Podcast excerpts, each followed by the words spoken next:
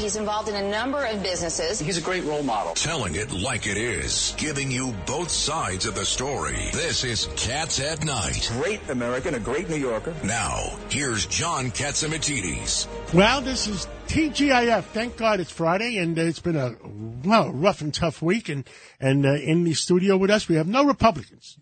We only Friday. have two It's common Friday. sense Democrats. We have Governor uh, Governor David Paterson and uh, and Judge Richard Weinberg. Thank you for being here. Thank you for having Okay, us. Okay, and my sidekick today, we we have a special guest. We have Rita Cosby. How are you today, Rita? I'm doing great because I'm here with the Cats and Night crew, all the guys, and we have an action-packed show. Action, The action-packed, John. By the way, I was talking to, uh, at lunch today. I was talking to uh, uh, Leader uh, uh, McCarthy, and he made a comment about uh, what happened with uh, Lee Zeldin. Can we have that comment? Uh, Leader McCarthy, I mean, uh, there's uh, there's so many problems in our country with uh, the the difference in law in different states. Him being a congressman, shouldn't the FBI get involved? And if, New York State is not going to pr- prosecute that person that attacked the congressman, should the FBI get involved and make it a federal crime? It can't, look, he attacked a federal elected officer. So right there gives him, I believe, jurisdiction to get in. But it, they they they charged him with attempted assault. It wasn't attempted. He reached. You know, if you're attempting something, you're planning it, but it doesn't come about. No, he actually assaulted Lee Zeldin. He he touched Lee Zeldin. He swung his arm. If Lee Zeldin had not put his arm up and held that arm back, Lee could have been would have been stabbed. So that's not an attempt. That's an actual assault. And uh, we'll hear the rest of uh, Leader McCarthy's uh, interview on Cat's uh, uh, Roundtable on Sunday. And uh, I understand we have the congressman on. Yeah, we do. We have Congressman Lee Zeldin. And by the way, action-packed show, everybody. We've got Michael Goodwin coming up. We also have Peter Mihalos coming up. And of course, we're going to be talking to the CEO of Goya Foods, Bob Unanue, about a big deal that happened on grain and food supplies. That's all coming up. But as you just mentioned, John, first of all, I can't wait to hear the rest of that interview because it is so timely on Sunday at the Cats Roundtable. And joining us now is Congressman Lee Zeldin. Uh, Congressman, first of all, how are you doing? Hey, it's great to be with all of you. I'm doing okay. I'm very grateful for the seven, eight, nine, ten different people who instinctively, quickly tackled the attacker. I'm grateful for the law enforcement officers who arrived on site uh, and apprehended the suspect. And uh, maybe I'm grateful to uh, my parents for uh, you know paying for those karate taekwondo instructions that uh, got the black belt when I was younger. But um, it could have been a lot worse. I I cringe whenever I watch it elsewhere, where I see political violence as it relates to our country and scores being settled outside of the ballot box with violence. I don't care what party you are. I don't care what state it's in, what your ideology is. There's no place for it at all anywhere. And this one obviously hit as close to home as it gets. Uh, Congressman, uh, uh, the governor has state troopers uh, protecting her. Who who do you have?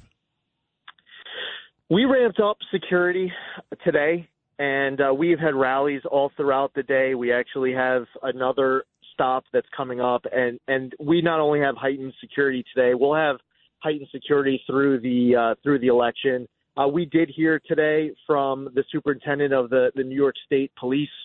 Uh, who contacted me and, and our teams are, are talking over what else needs to get done.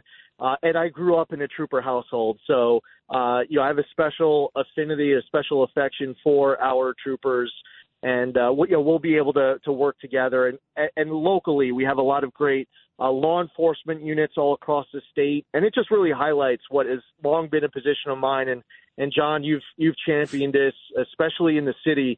We have to make sure that all of these uh, men and women in blue have the resources they need to do their jobs. You know what the craziest thing that happened out of Monroe yesterday wasn't this attack in Monroe County when Alison Esposito and I were in the county sheriff's office after the attack. They got a call that two Rochester police officers were shot, and one of them ended up dying. Oh my God! Wow. here here they are on you know it's just an, it's another night and you don't know what kind of calls you're going to get and for these two families of these Rochester police officers you see firsthand the ultimate sacrifice that could be uh, that could be paid and in one case actually did pay that yesterday uh, and and our law enforcement is stretched thin they deserve our support Yeah, thousand percent. Everybody, we're talking to Congressman Lee Zeldin, who, as everybody's been talking about, uh, the attack that happened to him during the campaign stop. Lee, I have to ask you too about, uh, the fact that Kathy Hochul, the governor who you're running against, um, she put out this tweet that basically said, here's your schedule and my supporters come on out to your event. Um, what was your reaction to that? The GOP chair, New York GOP chair says, you know, she may be sort of partially responsible. What are your thoughts? So I, I've heard about my schedule being put out, and uh, listen, I, I think what's really important here is the message that we all are all sending to people. You could be elected official, you could be a candidate, you could be somebody who just has a few people who might be listening what you have to say to take guidance uh, and and follow it.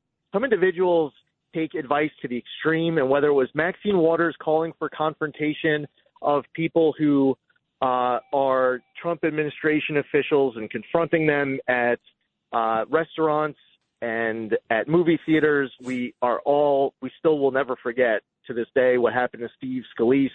We had the issue with the Supreme Court justices uh, over the course of these last few weeks being intimidating, being intimidated out, out their houses. My message is whoever you are, and I don't care whether you support me or you're opposed to me, and this should be the message that everyone else is relaying. We settle our scores at the ballot box, and it's okay to debate. It's okay to disagree. We live in the greatest country in the history of the world, and one of the reasons why that is is because we have this country where you're allowed to disagree with people who are in office and different candidates. Uh, but there just has to be certain rules that are put out there and lines that you just don't cross. And and you know, today as I was going from one rally to the next, I'm going from Onondaga County where Syracuse is up to Jefferson County where Watertown is and Fort Drum, and I have some box truck with my name and uh, face uh, going after me, following us to the next events. Like really the next day. You're not even going to wait a few weeks.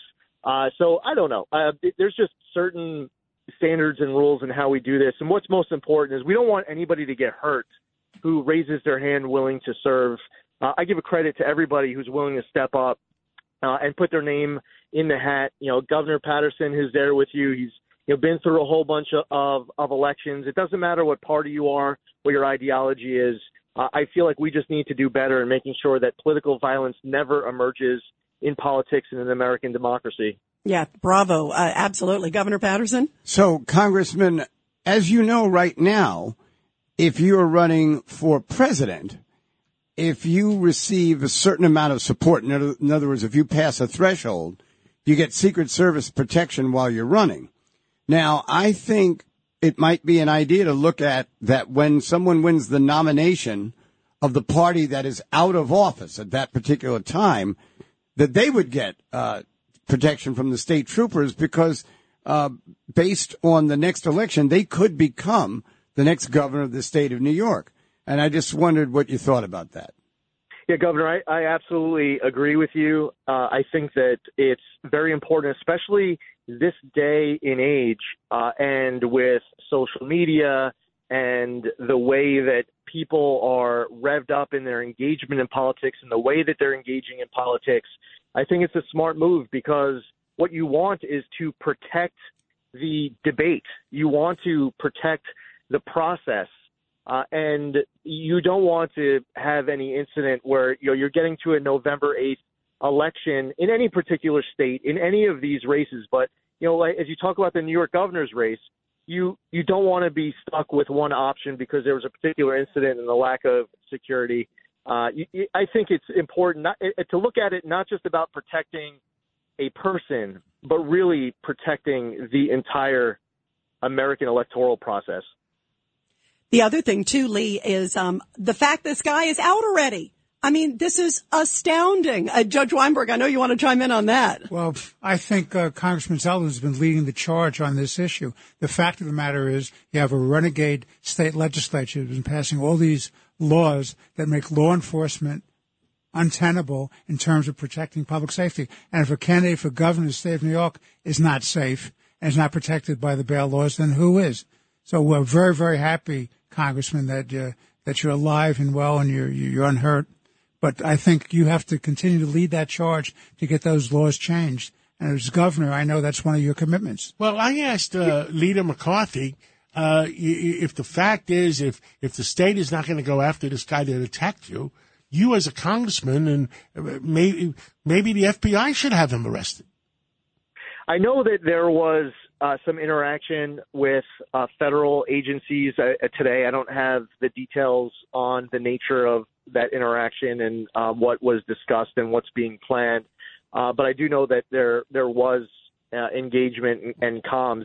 Uh, I be- have long believed that there needed to be a major overhaul with cashless bail uh, in this state. And we just saw it a couple weeks ago where in New York, two Mexican cartel drug smugglers who were caught with $1.2 million worth of crystal meth were instantly released. Now, the argument that gets made by advocates of cashless bail is that if you have some low level offense where an individual has a clean record, they're not a flight risk, they're not a danger to society, that they should not be stuck in prison solely because they can't afford even the smallest amount of bail. I would argue that if you're caught with $1.2 million worth of crystal meth and you don't have any money to pay your bail, well, you're not just a bad criminal, but a bad salesman, a bad drug dealer. you're a bad businessman. You're you're not planning for the possibilities you might be detained. Uh, I just came from Syracuse, where 93 year old Connie Torrey was murdered by somebody who was released on cashless bail, and and there was a story where somebody was released uh, on cashless bail for an arson and then rearrested in, in Yonkers for a double manslaughter. Uh, so I, this overhaul is long overdue. Mayor Eric Adams is talking about how we need to do more here. He's called for a dangerous dangerousness standard. Tom Suozzi was running in a Democratic primary. He was talking about it. Was a major campaign campaign playing for him. I believe that is incredibly important. It's extremely important uh, for us in the state of New York to have a repeal of cashless bail and giving judges discretion to weigh dangerousness and flight risk and past criminal record and seriousness of the offense on far more offenses, and also to make sure that no judges are being so lenient that in certain cases where you absolutely need to keep somebody behind bars, that you don't have any judge putting one of those people back out on the streets, as we saw with the the Goldman uh, Sachs uh, employee who was murdered a couple months ago on the subway in Staten Island, where in that case the prosecutor did ask for bail. It was a bail eligible offense, but the lenient judge, who was proud of being lenient, released that person, and then they went out and committed the murder. So this overhaul is long overdue. It needs to get done to protect safety in New York. And yeah. I think that's going to be the issue in November, uh, uh, Lee Zeldin. Whom do you trust? Whom do you trust to keep you safe after November election?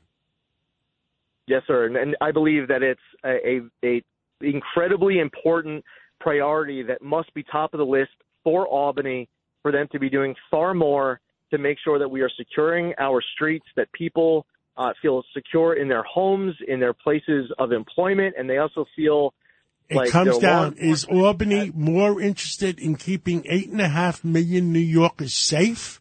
Or are they more interested in, in buying Kleenex for 3,000 violent criminals? Yeah, it's about protecting law abiding citizens over criminals, and that has to be the priority always. Well, thank you. Thank you, a gubernatorial candidate, Congressman Lee Zeldin, and thank you, and we'll catch up with you again real soon. All right, take care, everybody. Thank you, Lee. Glad you're safe, too. We're My gonna, goodness. We're going to take a break, and we're going to come back with Michael Goodwin from the New York Post, and he's got some great stories. Yeah, he's talking about Hunter Biden and also Steve Bannon convicted. Selective prosecution. We're going to continue that on Cats at Night.